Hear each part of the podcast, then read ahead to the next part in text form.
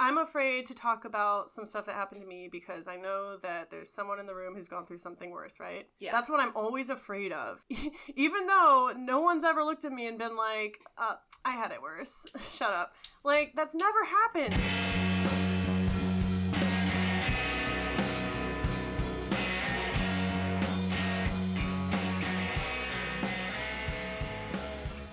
Hello, friends. Hello, friends.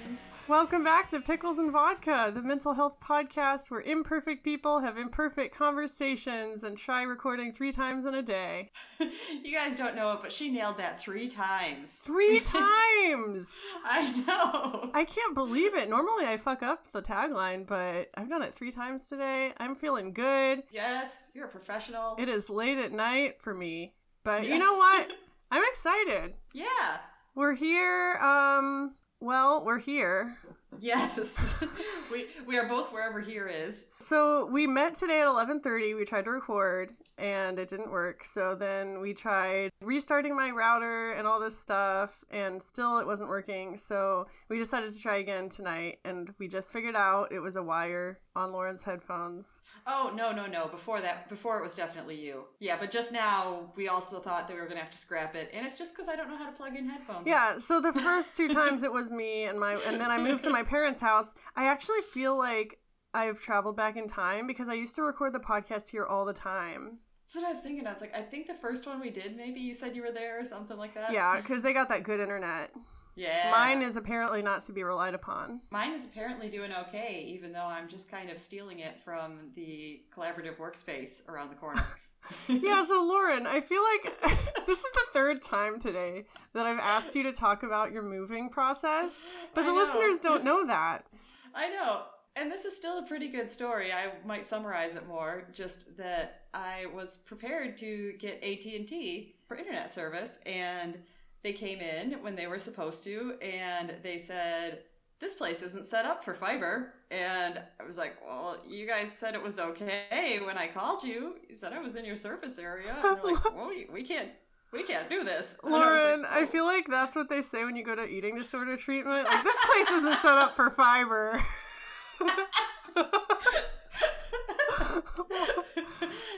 Protein only.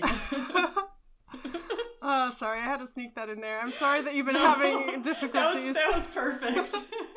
Yeah, we have been through it. yes. But so then my solution was there's this workspace that's supposed to be all, you know, like trendy millennial and like we can just go and plug in our laptop and where we work from home and also it has some gym equipment. You tell But me it- not to make fun of your age, but when you say things like that, it makes you sound old. I'm sorry. We know that I'm spicier at night. Oh yeah. we have experienced this But before. no, it, it basically you're talking about like one of those hotel areas where they have like a bar where you can plug in your computer and like work and stuff. Yeah, pretty much, except for um, that my building is a converted um, old school. And so this is actually used to be the gymnasium and has like a stage and everything. I want to see pictures of that. I will take some. We all saw pictures of your building Yes. Mm-hmm. and like it's so gorgeous. Oh, I think I didn't finish the story, which is yeah. So that obviously they just have like a general Wi-Fi, and that was one of the first things is they told us, you know, like this is the guest Wi-Fi and this is the password, and I can get on it from my apartment because it's so close. So I'm just gonna ride that train until someone notices. Yeah, it's definitely coming in clutch today. yes. Yeah, follow our Instagram if you haven't already. We posted pictures of Lauren's new place and it's amazing. Mm-hmm. It is a big mess still. There are considerably more books on the bookshelf than when we first tried to record. and they're, they're also wiped down and clean. so Yes. I've done something. And then just now I was looking up uh, YouTube videos on how to put up a tension rod. I hate tension rods. That's apparently the one thing. I even like bugged the landlord about it. I was like, did uh, my bathroom get missed? Because there's no shower rod. And she's like, oh, yeah, it's a weird thing. This construction company just doesn't do shower rods. Wait, you don't have a rod for your shower? Yeah. I was thinking for your windows or something. Oh, no, no, no. Yeah, so the first uh, tension rod I tried to install, I could kind of get it to sort of hold on the wall, but not very sturdy. And the best I ended up doing was I hung the shower curtain on three shower hooks because any more would have brought it down and it was enough so I could at least take a shower. But then my movers came and they confirmed, no, bitch, that tension rod's busted. I mean, So- you have a kitten too, so that's not. I can tell you right now, that's not going to last very long. well, he's generally not allowed in the bathroom. Okay, that's a wise choice. Um, I had this whole thing I was going to talk about earlier, but I don't feel like talking about that anymore. Okay, did you want to talk about anything else? I mean, I just got back from hanging out with my sister Caroline, who Ooh. has been on the podcast. Yes. She's going through a really rough time right now with her car and stuff. Mm-hmm. The engine died for no reason. Like, she takes really good care of it. She only puts in, like, expensive gas. She's super bougie when it comes to her car. like, her car is in good condition. so it just died out of nowhere, and she doesn't have a Oh car. god. So, um, we got our nails done and we got subs from Wawa for dinner because that's our treat. Oh.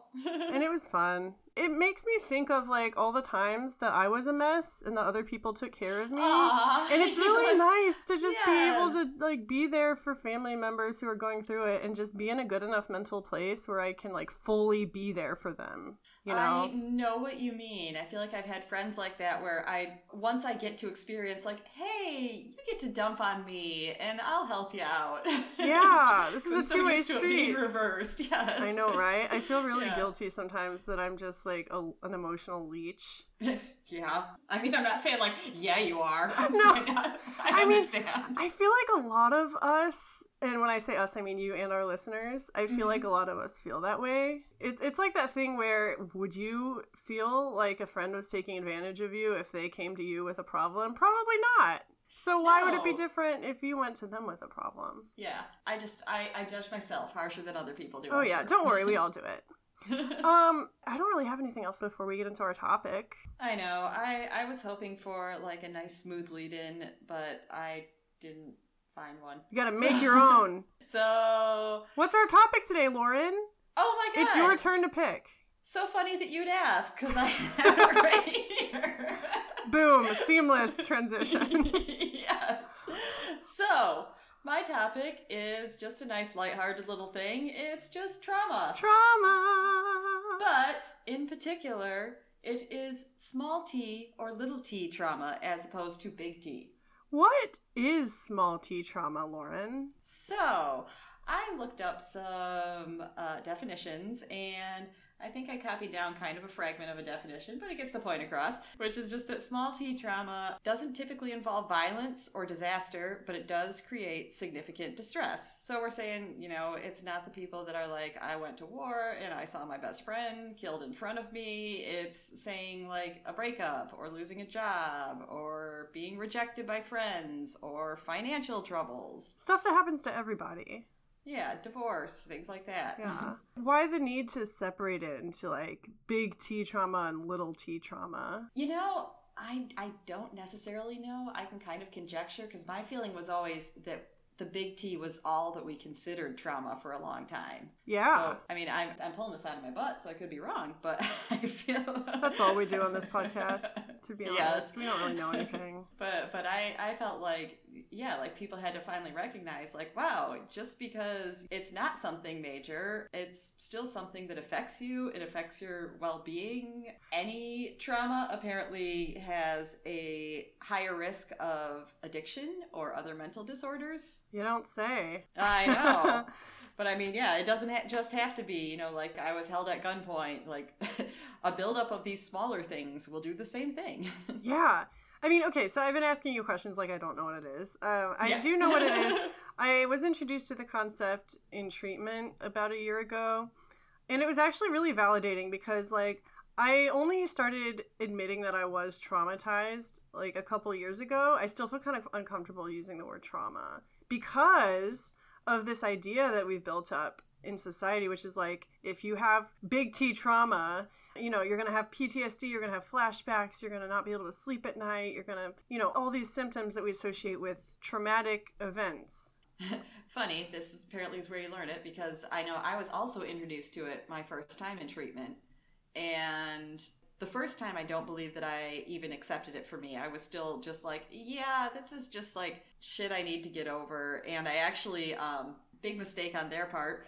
I, I had um, some paperwork that I needed filled out for my insurance, and I am sure that I was not supposed to see the paperwork, but I'm sure by some miscommunication it got handed back to me to send to them. Oh, fun. And so, among other things, I saw my three tier diagnosis. Oh, this is bringing me back to that scene in Girl Interrupted where they go in oh yeah after where hours and find their diagnoses. Was it kind of like Mhm. that?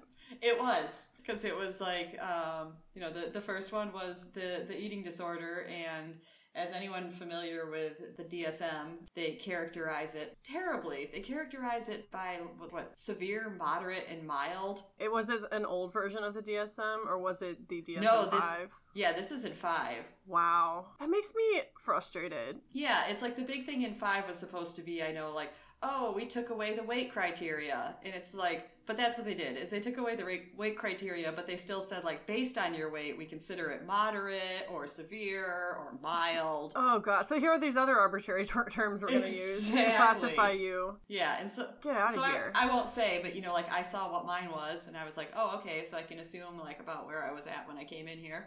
oh no. yeah, but then um, the third one on there, that's what I remember was PTSD, and I was like, what the fuck? I don't have trauma. Where'd that come from? Where did it come from? I don't know, but you know, you talk to people like in the beginning, you tell everyone your life story, and apparently that's what I imagine is they must have decided all these collective little T's were enough to. Well, it, I mean, that's the thing though. They really are.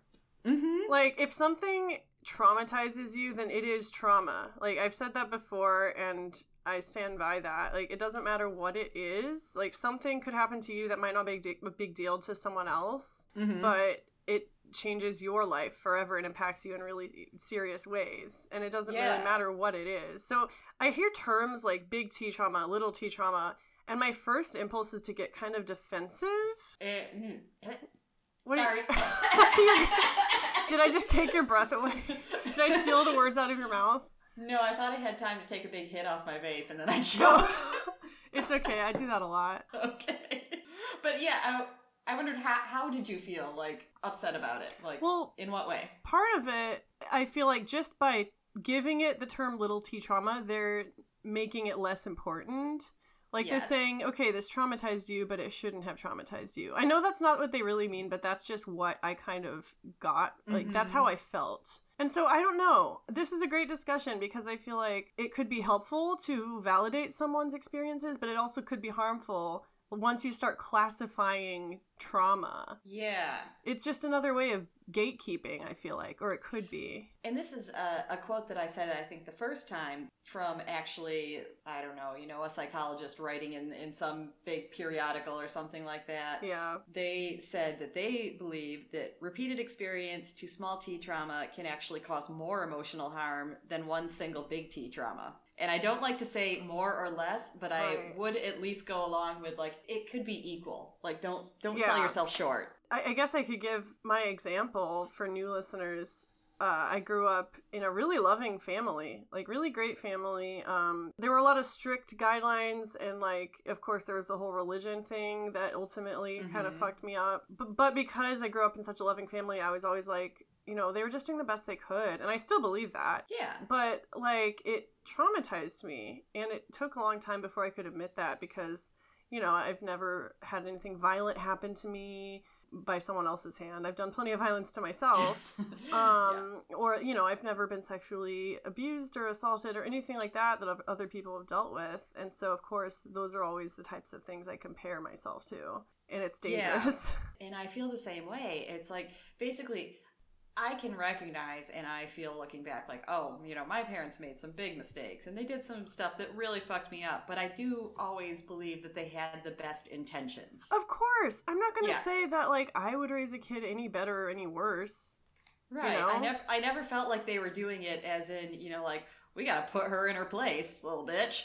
yeah and, and carolyn and i were just talking about this like how much our parents have changed in good ways like since all of us Mhm. grew up and you know they started becoming exposed to more of our antics and worldviews and stuff and i think they've really been more open-minded lately Like I didn't Yeah. even used to be able to talk to them about this stuff, but now, like I've mentioned before, my mom listens to the podcast and Yeah. all this stuff. Like I'm really lucky, but I still recognize that what I went through was traumatic for me, and that I will be dealing with the repercussions for a long time.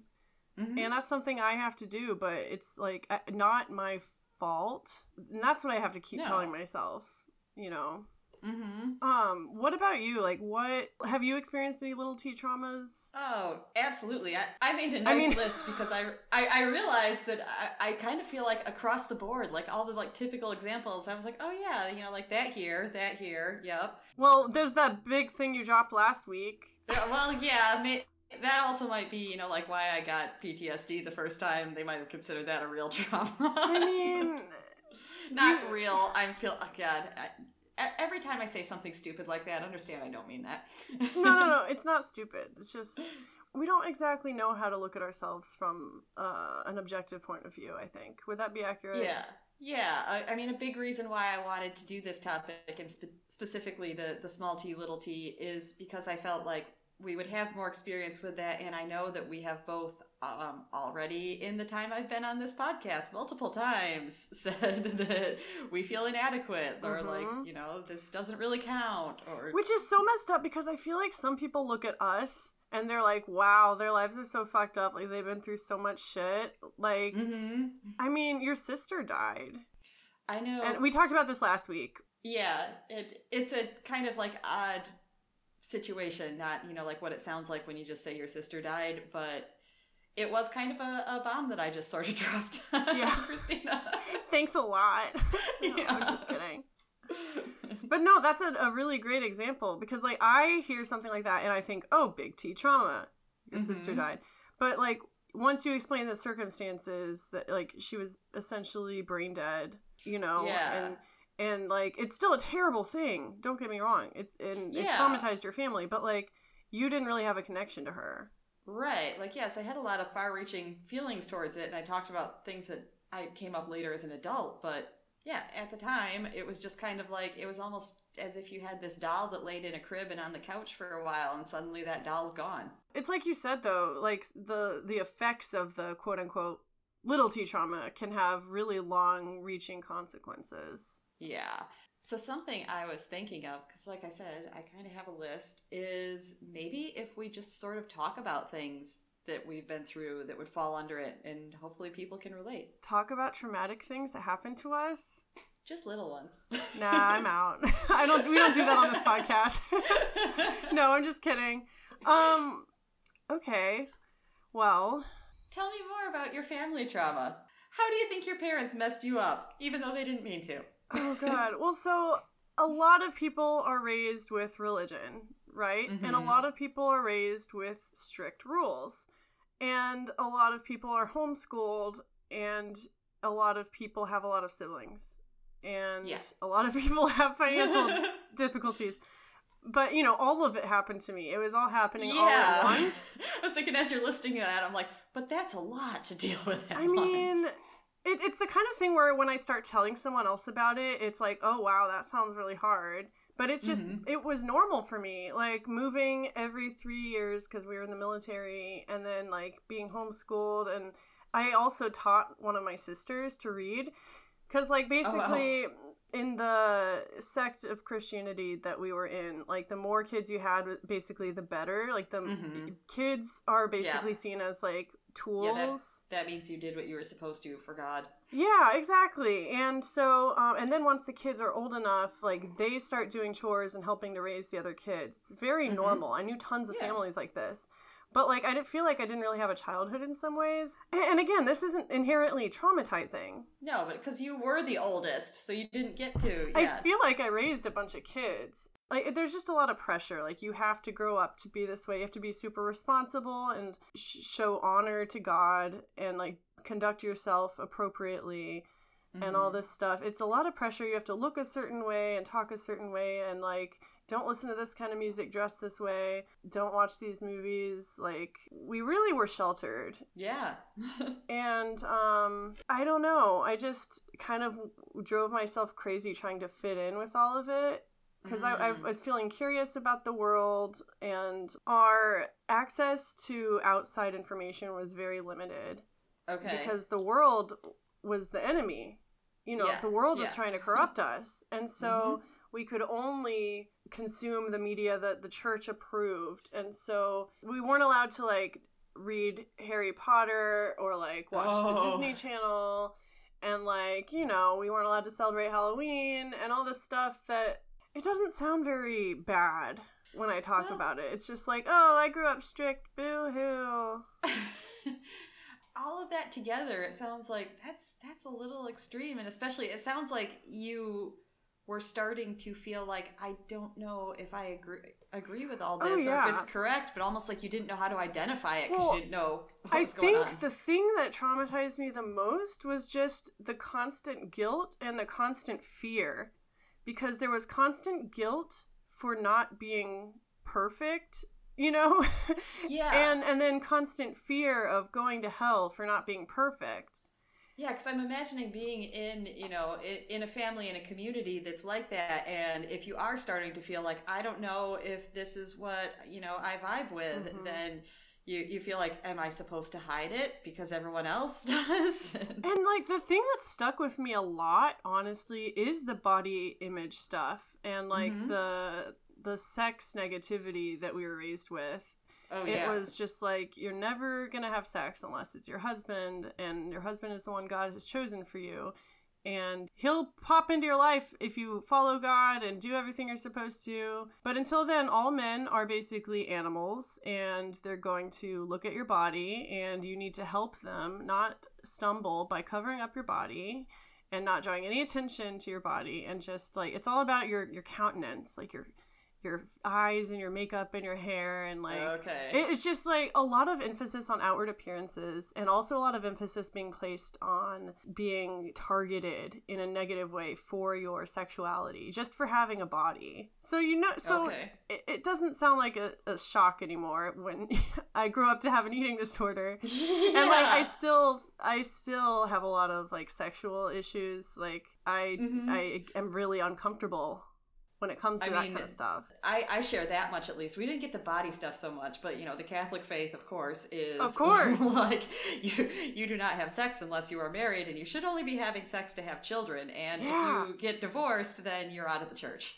yeah it so like while nothing really like big t traumatic happened to me i do have a lot of things like that that just built up over the years and you can't just cast aside that stuff when you decide you don't believe in christianity Yeah. anymore like that stuff stays with you Probably when I was like junior high-ish, then I thought of my my biggest fears. And um, one of them was spiders, still is. i forget what episode i found that out in We were taking a quiz, I know, but I don't know which episode. yeah i think it was the vape quiz okay.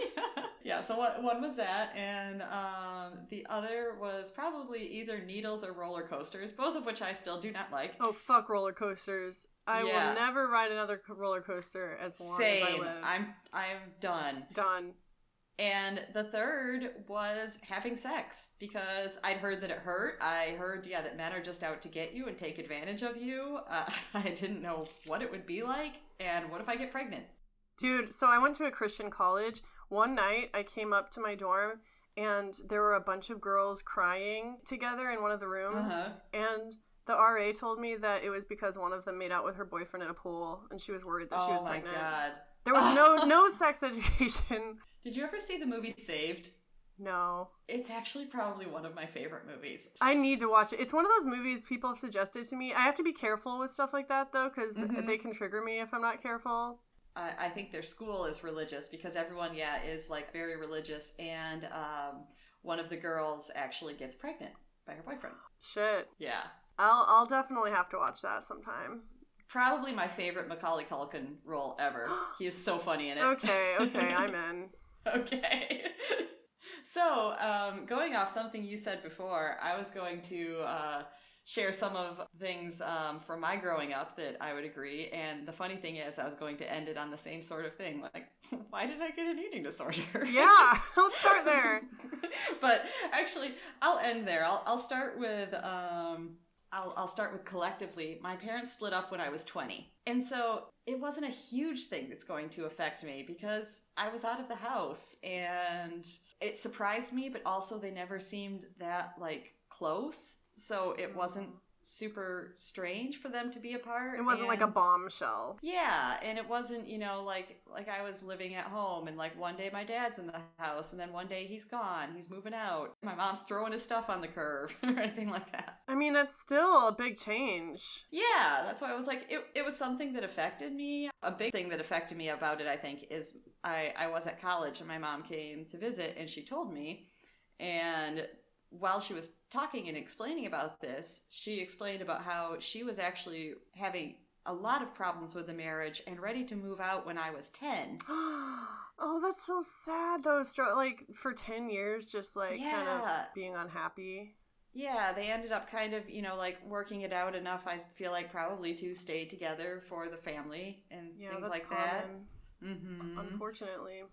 But I didn't know. So I know when my mom told me, I was like, well, that kind of makes it feel like 10 years of my family was a lie. Yeah, that's almost more traumatic. Yeah, so that's what I felt like was the the hardest thing to come to terms with from that, much more than them splitting up. Oh my god, yeah, it's like there's a breach of trust almost.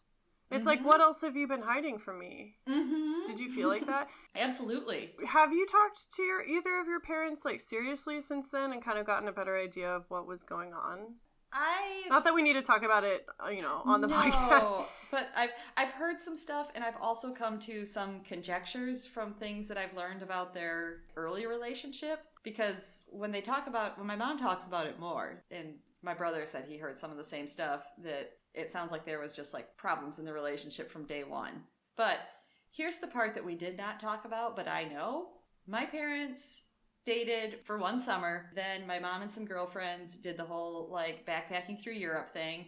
So they didn't necessarily say they split up, but she didn't know when they were going to be home, how long they were going to be there. It's a You fling. know, so yeah, you know, they kind of assumed like, oh, okay, maybe we'll pick this up if we still feel the same way when you get back. So she came back, and a little while later, then you know, they must have decided they did want to keep dating. So my mom is three years older than my dad, almost to the day. Okay. And it was a while before I realized that my parents got married in August and my brother was born five and a half months later in February. yes, so I brought that up to them. But what I did not even think about or what didn't click in my mind till many years after that is that they got married when my dad was 18 and my mom was 21. So they might not have known. It might have been only like a few weeks or a month, but my mom was pregnant before my dad graduated high school. Wow. Tell me they didn't feel like they had to get married. Both of them coming from strong Catholic families as well. Oh, totally. They don't give you Mhm. any other options. Mm-hmm. And your dad wasn't even an adult. Your mom was barely an adult. Exactly. When I go back and think of that stuff, and I'm just like, oh my god, can I? I can't imagine if I was just graduating from high school and suddenly, you know, my boyfriend, or even though it doesn't work that way, said like, we're expecting a Yeah. child.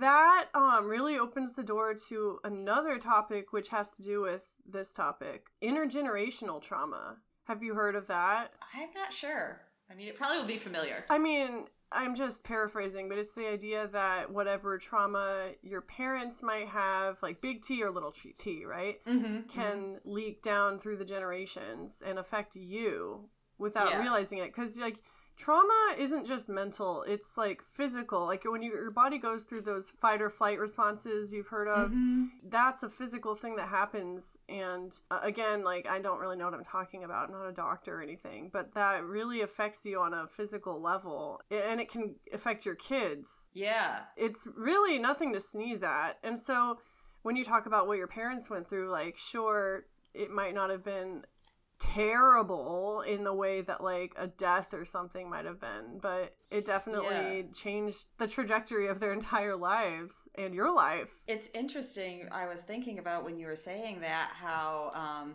I feel like I can cite through generations. So I'm not a very uh, despite this podcast, I'm generally not a very open person. I'm not very emotional. I've been accused of having a very like monotone sort of voice. And a I flat sl- affect, like yeah. yours, yes. like they said you had at the psych ward.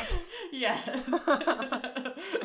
there were a little bit of uh, extenuating circumstances there, guys. A little bit, yeah. but, but yeah, but you know, like I have gotten that, and I and I agree that yeah, I can kind of slip into that, and I definitely know that I stay away from a lot of emotional stuff. Ooh, Emotions are messy and gross. I don't know what your outline looks like. I hope I'm not fucking it all up. What are some no. of the ways that your small t trauma has affected you long term? Like that could be one example that having that like flat affect. Well, that was actually what I wanted to say, um, talking about the generational, because I feel like I can see over generations us slowly, very, very slowly, maybe being a little more willing to like open up or, or show some feelings because like if I take it backwards, my mom, I feel like she was like me, but she also it was very important for her to project the idea of like everything is fine and my life is perfect and I'm the perfect mother and the perfect housewife and perfect everything. So I feel like she was probably even more detached than me because she felt that pressure. And stepping it back one more is my grandma. Now, when I knew her, I mean, my, my mom's mother was a ton of fun and she was hilarious and I thought she was great. But my mom told me a story once that she said when her children were little, like babies, if there's a bunch of people sitting in the room, then she would always sit there with the baby on her knee facing outward. Like she never held them to her. Oh. Yeah. Wow. And her idea was, you know, like if there were people over, she assumed like, oh, the baby probably just wants to see what's going on. But the thing is, is she's always turning her children away from her and setting them on her knees. So. Ooh, and like, who knows? Was she ready to be a mom? Yeah. You know, like it right. could have gone back even further when you have all these women that are just like taught that they're just supposed to make babies and like yeah serve their families not that there's anything wrong with that but when it when you're told that that's a your only yeah. option and b like all the when you're not given the choice yeah that's when it becomes problematic mm-hmm. i mean when we talk about like religion and stuff we're talking about our experiences yeah I, I've, I'm, I'm too tired to give a disclaimer today i don't that's okay yeah. But I, re- I remember in college because I don't want children and I doubt that I ever have. But I remember it was in college when I suddenly just, it was like light poured down over my head when I realized, like, if I don't want to, I don't have to have children. Dude, yeah. it just never occurred to me. yeah. Same. I had a moment too where I was like, you know, I don't have to do this if I yeah, don't have to. And it this I, happened like in my mid 20s. I was way yeah. out of religion by then, but I still mm-hmm I mean, we should do an episode on being child free. Yes, I agree completely. We really should. But yeah, I also had a moment where I was like, I don't want kids. And I still get pushback sometimes, mostly from like older men, where they're like, oh, you say that now, but. Oh my God. I feel like I've maybe now like gone a year or two now that I'm in my 40s where I haven't heard somebody say, "Oh, you'll change your mind." I mean, I was like 39 and people were saying that to me. I'm like, "Really? You think so?" Okay, well, I mean, bringing it back to the trauma thing. Like, yes. I am just mostly scared of traumatizing any kids that I would produce. You know, knowing how mm-hmm. generational, mm-hmm. intergenerational trauma works and knowing how I have dealt with trauma in my own life, I wouldn't want to bring a kid into that. I would be afraid of that too if I did want to have children. I've thought of that. Yeah, that it's kind of like, oh my god, it's probably a good thing because think of how I'd fuck them up. But also, I kind of don't like when people say that because it does feel like predicting the future. Saying, I know because I was raised terribly that I would also, like, my children would also be messed up because that's just in the nature. It's like, oh, you are your own person. That's true. and, and I know for me, I just that's one of the many reasons I don't want kids. Yeah, because it is something very common. Yeah, and I agree. It shouldn't be just like a cop out, but mm-hmm. I, I, don't know. I honestly think, and, and, we won't talk about having kids anymore after this, but I really do feel like rather than having to justify why you don't want kids, I feel like people should have to justify why they want kids. Yeah, you know, I think so too. Like a lot of thought should be put into it. I think. Yeah, I mean, if you I've can. things- I know Yeah. surprises happen. Like life happens, literally. yeah, but I mean, I, I, I've heard things before, you know, like you, you go through like all of this just to like have a license to drive a car, but you can just pop out a baby. Sometimes I think about the fact that I'm capable of doing that, and it freaks me out. Me too. Like, but also sometimes it's empowering. Like, even though I don't want kids, it's kind of cool knowing I can do that. Like, my body, ha- it, like, no matter how much I've abused it, like, it's bounced back. yeah. Uh, it's it's crazy. This kind of like came up, but I feel like we could talk about it a lot more, saying that any sort of trauma that you deal with usually makes it way more likely that you will develop addictions or other mental disorders. Yeah, makes sense. What do you feel like? I mean, on one hand, I feel like you could take that information and be like, this is why I'm fucked up. And I don't need to go to therapy because I know what fucked me up.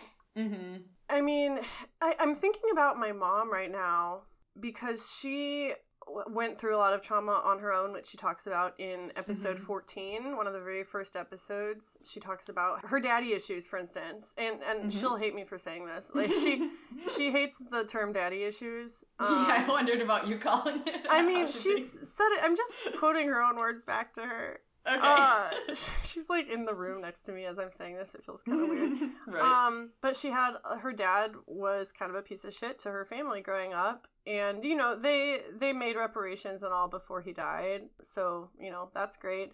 But she her whole life, like she grew up with her dad like yelling at her mom and stuff. They also divorced when she was in high school, so okay. she grew up with her dad being unkind towards her mom and telling her that she was stupid and stuff. And she like she grew up with this main male figure calling her stupid.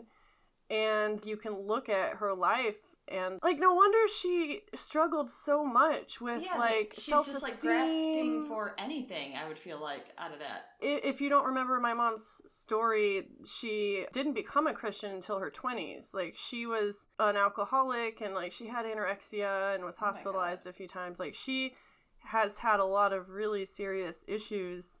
And, Mhm. you know, she found the church and she got involved in that, and that was her purpose. And, like, it saved her. Like, that's her own words. Like, she'll say so on that Yeah. episode. And I'm, I love that for her, but it makes me feel a little less crazy when I look at my own issues. And it's like, okay, a lot of that stuff is intergenerational, like whether I know it or not. Mhm. And like, it didn't help. The way I was raised, like, certainly didn't help. But those things, the, the pieces were already in place Yeah. before I was even born.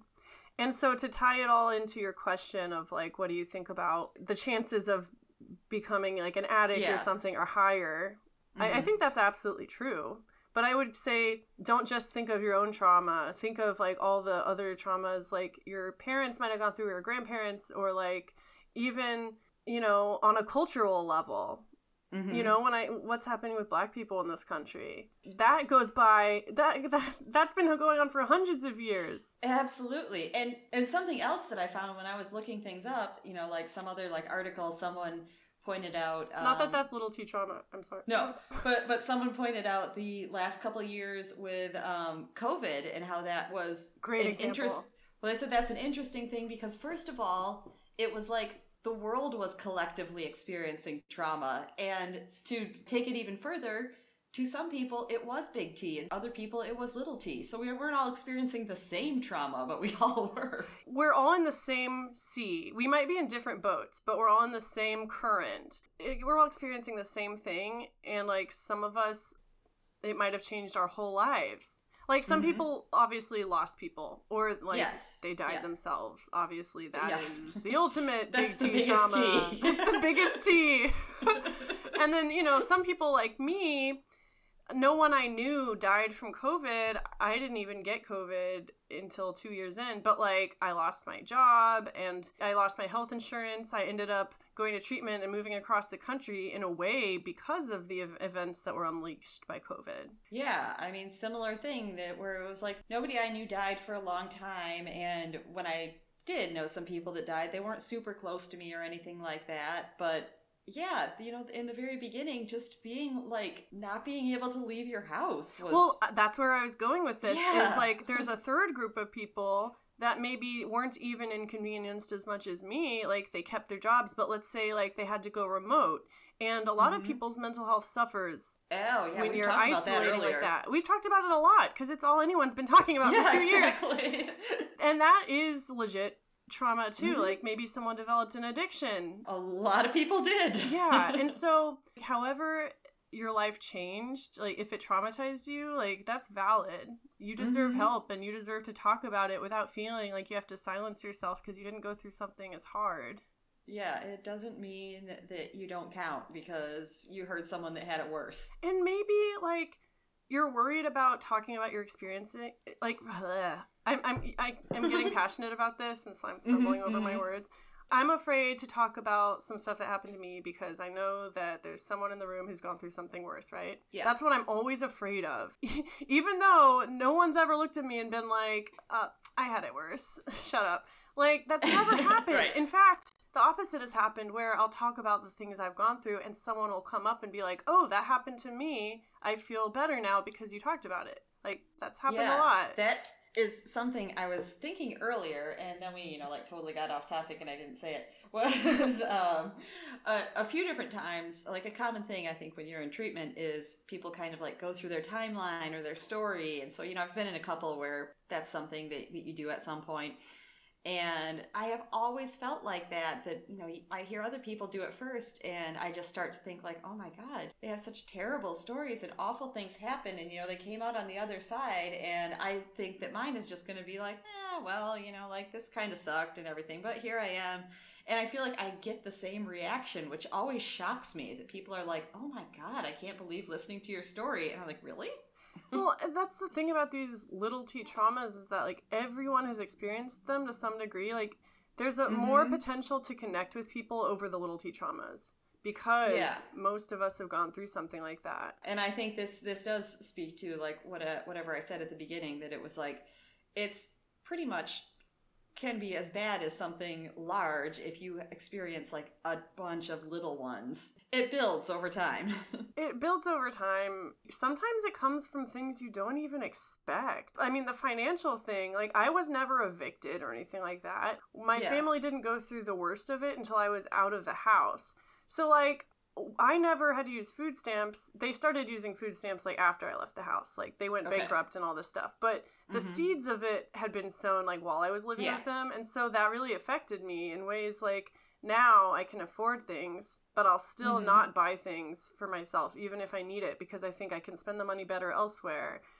Um, and that does affect your mental health long term. I wouldn't say it's currently traumatizing me in that I think about it all the time, but Yeah. in little ways it will affect me. And obviously, I'm still kind of struggling to use the word trauma there. Yeah, you know, when I saw like examples uh, of small t trauma, well, they, they said it as being rejected by friends. But I have had a couple friendships where it just is, I don't know. Like, I guess since I can't describe it, I have to tell the story. Yeah.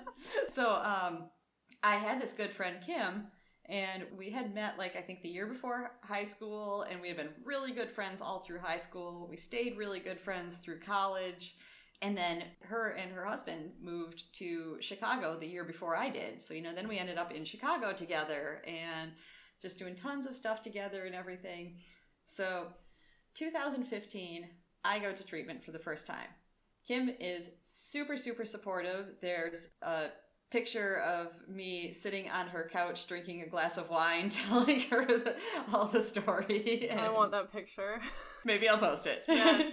and yeah, so really great. And I know like I don't like to do like FaceTime and stuff like that, but after I'd been in treatment for a while, we did that a few times because then we could at least see each other and talk. So about a year later, I had to go back, and this is this is what ended up with me bringing Pico because she told me when I said like, you know, it looks like I'm going to have to go back. They have one dog and three cats. And I had my old cat Gypsy then. Right. So what she said is she was like, "Hey, you know, like I know you're going to have to like find someone for the pets and you know, we've already got three cats, so I just can't imagine us taking in another one, but you know, I bet we could watch Pico." And I was like, oh my gosh, you know, like that's that's such a relief, something huge off my plate.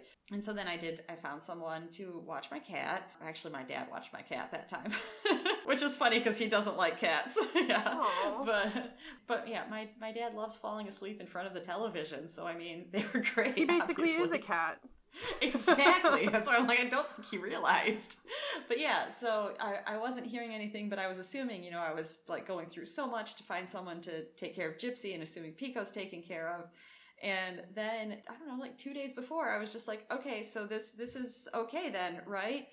And I get back from, you know, from my friend Kim, and she's like, um, well, actually, I don't think that we can do that because, uh, like, we have a dog walker that comes and you'd have to pay for him to walk Pico as well. Oh my and god, I'm like also, it's, sweating listening to this. yeah, and also it's just like really stressful when he's here. And yeah, I don't think we can do that. I mean, it's devastating, but at least she was honest. But like, oh, yikes. I miraculously was able to bring Pico with me because, you know, I explained like what happened and like, guys, Yeah. with 48 hours, my pet sitter just like said nope. Ah.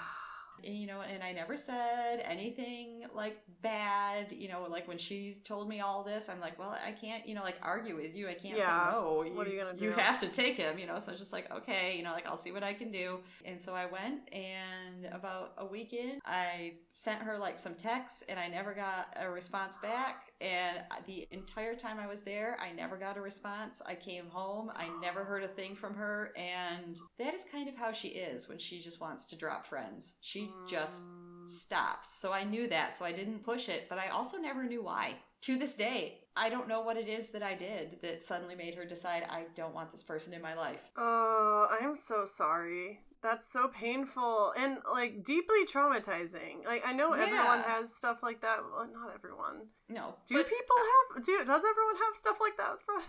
Well, it's, I feel like a lot of people, you know, like have lost friends or were close to someone and then weren't Yeah. or had to cut people out of their lives. But I think, yeah, it just that it was so abrupt and it would just left me like with so many questions. Yeah. That's where I think I realized I'm like, yeah, that was that was actually yes, kind of traumatic, a friend breakup. Yeah, it's traumatic because you don't know who else is gonna do that to you now. Yeah, you know that was- deeply affects the way you interact with other people moving forward and it affects like how you think of yourself like am i broken like am i the problem Yeah, like at that point, I'd already, you know, been shit at relationships for a couple decades, I'm sure. So I was used to that. Like that didn't surprise me as much. Like, oh yeah, I, I mean, this this is probably its own trauma. That you know, like I'd start in relationships and be like, how long till they leave me? yeah that's a whole other thing right. But I felt like this was the first time that it was like I just assumed, yeah, it was a relationship thing, and I was like, oh. So friends can just leave you too like that. That sucks.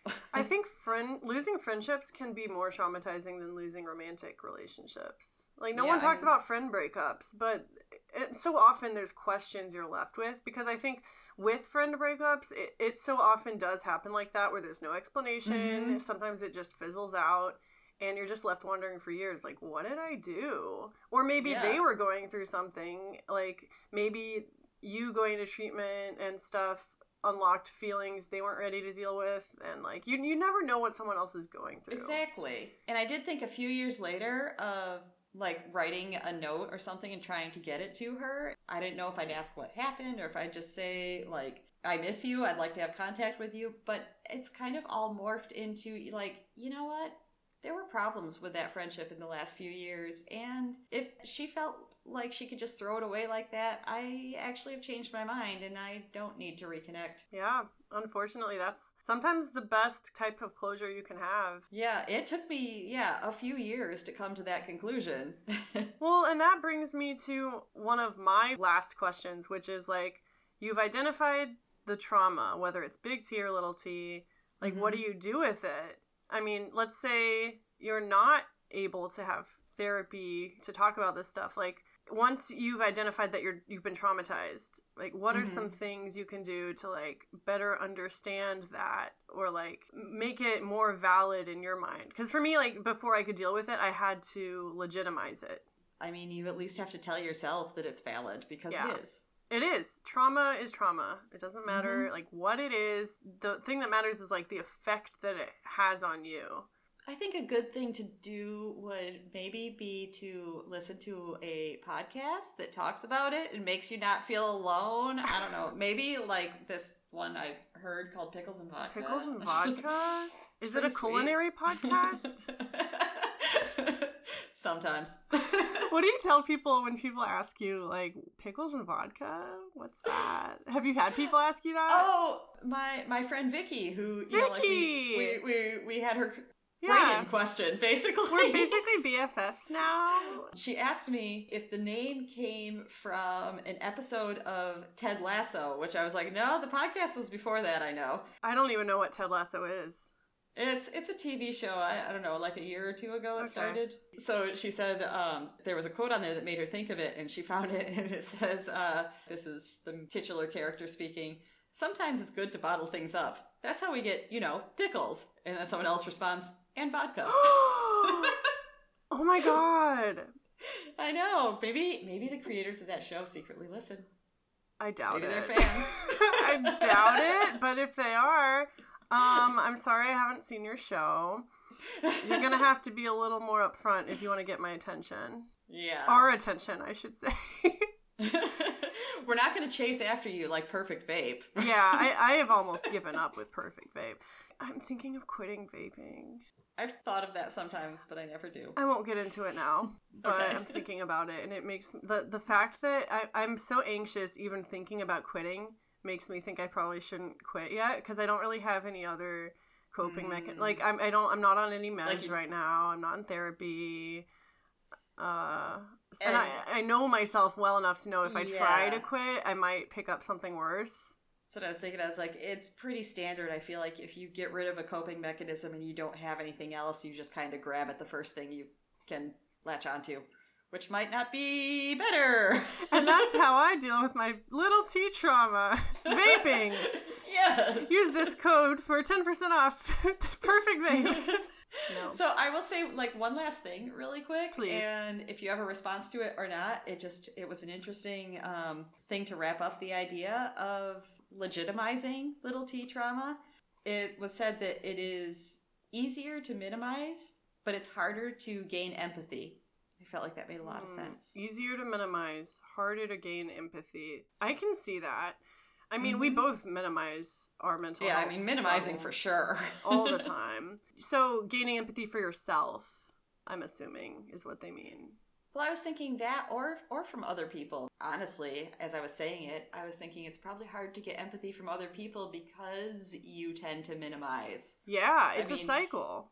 Yeah, it's it's harder for somebody to empathize with you when you tell them like upfront it's not really a big deal. Then they're like, it's "Oh, okay. Well, you you told me not to think it's a big deal, so I guess so." Oh my god, that's kind of blowing my mind right now because like I always joke about my trauma all the time. It's all I do. Mhm.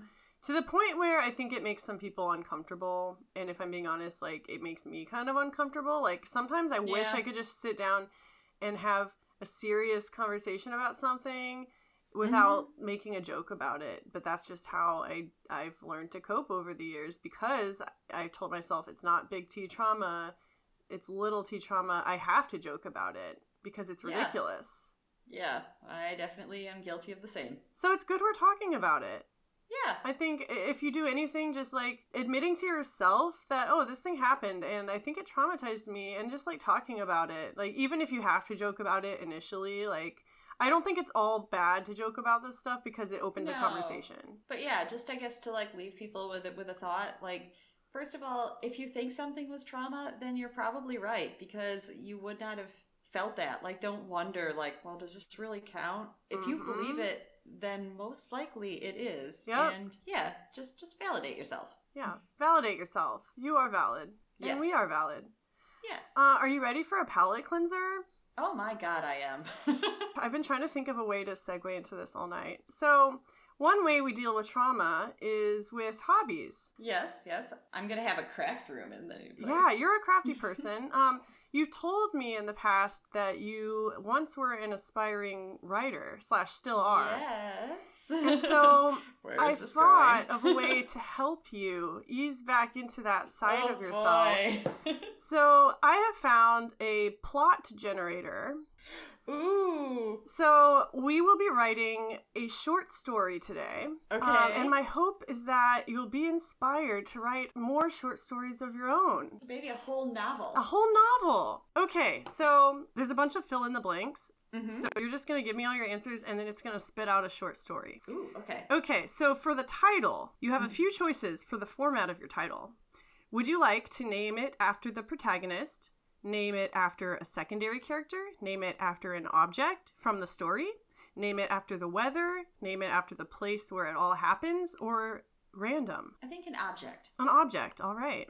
For the opening, you need to set the scene. So, would you like to launch straight into action, or do you want to focus on a relationship with your opening scene? Ooh, action. Action, all right? Would you like your conflict to be emotional, violent, or financial?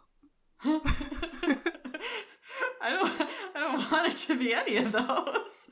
Let's pick financial Oh, okay. because I, I feel like that one is such a wild card. And we were just talking about it. it was gonna be emotional or financial. I was deciding between. So yes, yeah, so let's go let's go with financial. Okay, so this is jumping ahead a little bit, but would you Mhm. like a happy resolution, a sad resolution, or a violent resolution? Definitely sad. I, I think in the regret episode when we talked about being wistful, uh, that's kind of what I'd go for at the Yeah. end. So All right. that's more So now we get to talk about our protagonist.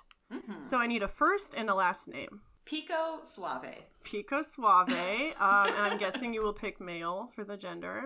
Yes. They only have male and female. They don't have other, which I don't like it.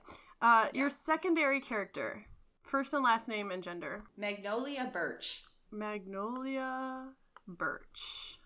All that would right. be female. All right. What does the second character, Magnolia, want from the protagonist, Pico? And it's a fill in the blank. So the examples they give are closure, revenge, or a hug. But I can choose anything. You I can don't have to choose those. anything. Recognition. Recognition. Oh, that's fitting. How does the second character? I'm just gonna say Magnolia and Pico instead of second character. Okay. Okay. So how mm-hmm. does Magnolia feel about Pico, positively or negatively? Positively. All right. What is something Pico would like to say to Magnolia? For example, I love you or I am your father. Again, it's a fill in the blank. Anything you want in the world. Let's let's give it some conflict. You mean nothing to me. oh, this is gonna be good. You mean nothing to me. I just got a manicure with gel tips, so it's hard Mhm. to type. Oh, All right, yeah. what is the name of the place where it all happens? Bangor, Maine. Anchor, Maine? Bangor. Banger? B A N G E R? G O R. Oh. all right. What what is that place to you? I have to ask. I just wanted somewhere in Maine, and that's the only city I could think of. All right, sick. How does Pico or how did Pico feel about the place? Positively or negatively? Positive. All right. No, negative. All right. It's too cold. What is a feature of Bangor, Maine? Lobster. Lobster. All right. What are two adjectives that could be used to describe Bangor, Maine, cold. as we've established? Quaint. All right. I've never been to Maine. I'm making this up. Oh, okay. if you're from Maine and we're I'm sorry. Fuck, I'm sorry. We're both sorry, but mostly Lauren. I'm very sorry. Okay, what are four emotion adjectives? For instance, happy, sad, grumpy. Terrified. Okay. Skeptical. Ooh, good one. Perturbed. Ooh. And sad. that one was inspired. An adjective that could describe an object. Clean. All right. Six adjectives to describe Oh somebody's character. Nefarious. All right. Judgmental. Caring. I need to get something good in there. Right. Friendly. All right. Direct. One more. Messy. All right. Well, um, an occasion. Halloween. All right. Three verbs ending in ing. Cooking. Showering. Which I hope to do after this. Oh, I'm excited for you. Uh, flexing. Nice. something or somebody vulnerable. So, for instance, an old lady, a baby bird, a toddler. A baby salamander. Oh, I love salamanders. I used to catch them in the woods in Connecticut when I was a Mhm. kid.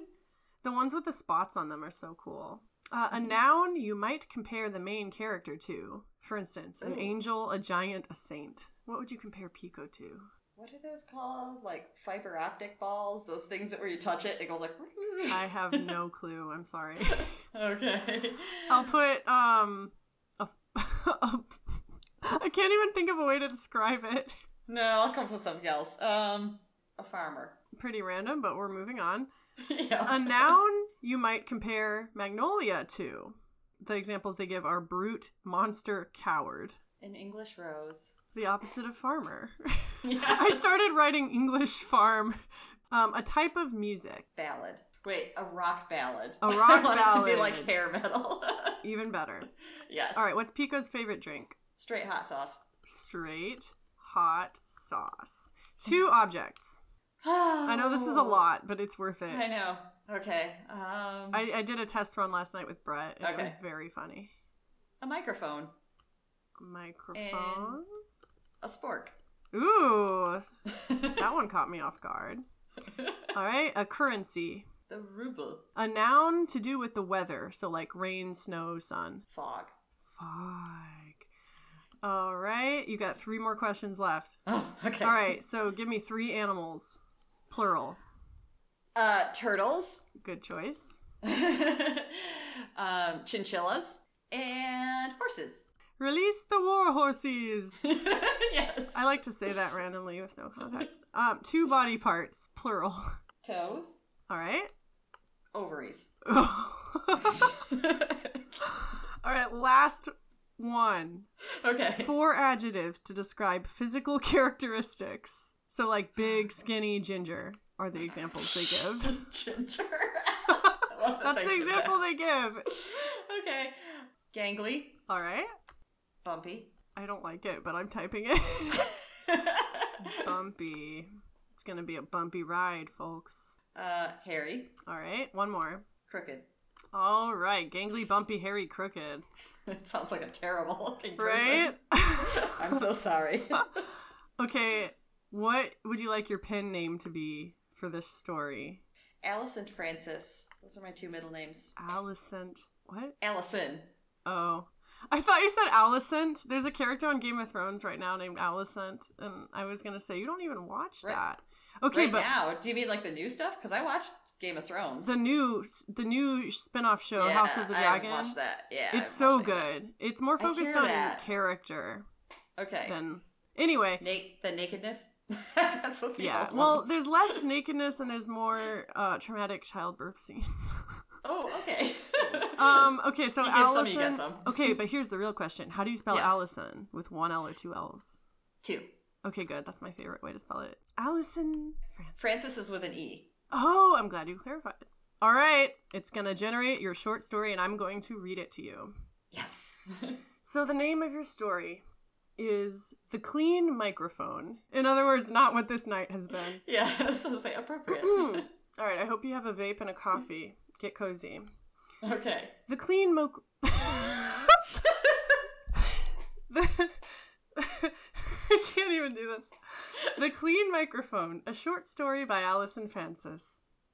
Pico Suave looked at the clean microphone in his hands and felt terrified. He hmm. walked over to the window and reflected on his quaint surroundings. He had always hated cold Bangor, Maine, with its long, lovely lobster. It was a place that encouraged his tendency to feel terrified. Then he saw something in the distance, or rather, someone. It was the figure of Magnolia Birch. Magnolia was a friendly English rose with crooked toes and hairy ovaries. she sounds beautiful. Pico gulped. He glanced at his own reflection. He was a nefarious, judgmental, straight hot sauce drinker with gangly toes and bumpy ovaries. they already used ovaries. I know. His friends saw him as a faff dorking. What the fuck is that word? Faff What? dorking? Okay. I hope it I wasn't. didn't give you that I, one. you did not. His friends saw him as a faff dorking, faithful farmer. Once, Okay. he had even rescued a sweet baby salamander from a burning Aw. building. Wow. But not even a nefarious person who had once rescued a sweet baby salamander from a burning building was prepared for what Magnolia had in store today. The fog teased like cooking turtles, making Pico mm. sad. As Pico stepped outside and Magnolia came closer, he could see the inquisitive glint in her eye. Look, Pico, growled Magnolia with a caring glare that reminded hmm. Pico of friendly horses. It's not that I don't love you, but I want recognition. You owe me 2,739 rubles. Oh. Pico looked back even more sad and still fingering the clean microphone. Magnolia, you mean nothing to me, he replied. Harsh. They looked at each other with skeptical feelings, like two curved, crazy chinchillas showering at a very direct Halloween, which had rock ballad music playing in the background with, and two messy uncles flexing to the beat. oh my. Pico studied Magnolia's crooked toe. Here we go again with the ovaries. Pico studied Magnolia's crooked toes and hairy ovaries. Eventually, he took a deep breath. I'm a I'm afraid I declared myself bankrupt, explained Pico. You will never get your money. No, objected Magnolia. You lie. I do not, retorted Pico. Now get your crooked toes out of here before I hit you with this clean microphone. Jesus, Pico. Magnolia, violent. Magnolia looked perturbed, her wallet raw, like a stingy, scary spork. Pico could actually hear Magnolia's wallet shatter into 2,739 pieces. Then the friendly English rose hurried away into the distance. Not even a drink of straight hot sauce would calm Pico's nerves tonight. The end. wow. He's in a rough spot.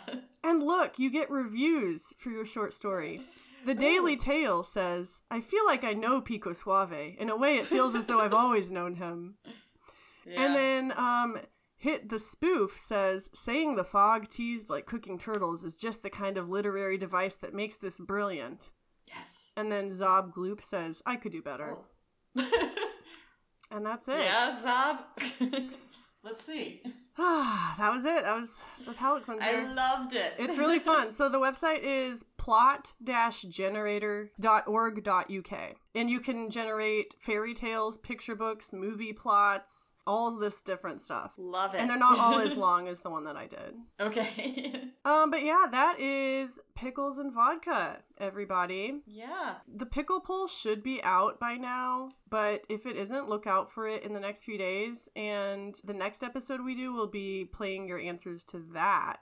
Get ready to leave voicemails. Yeah, get ready to leave voicemails. Before we say goodbye, I want to do a quick shout out to the three people who responded to my Instagram story the other night asking for Spotify ratings for our podcast. Oh. I was like, guys, please go rate my podcast five stars so we can beat the 4.9 rating and so I can feel validated. And three people actually ah. did it, oh my god. but it wasn't enough to break the 4.9 rating. I imagine that's gotta be difficult. I know. So if you're listening to this and you feel like doing something nice for your favorite mental health Mhm. podcasters, um, just go rate us on Spotify, five stars, or But if you're the person that left us not a five, then go revoke your rating. can you do that?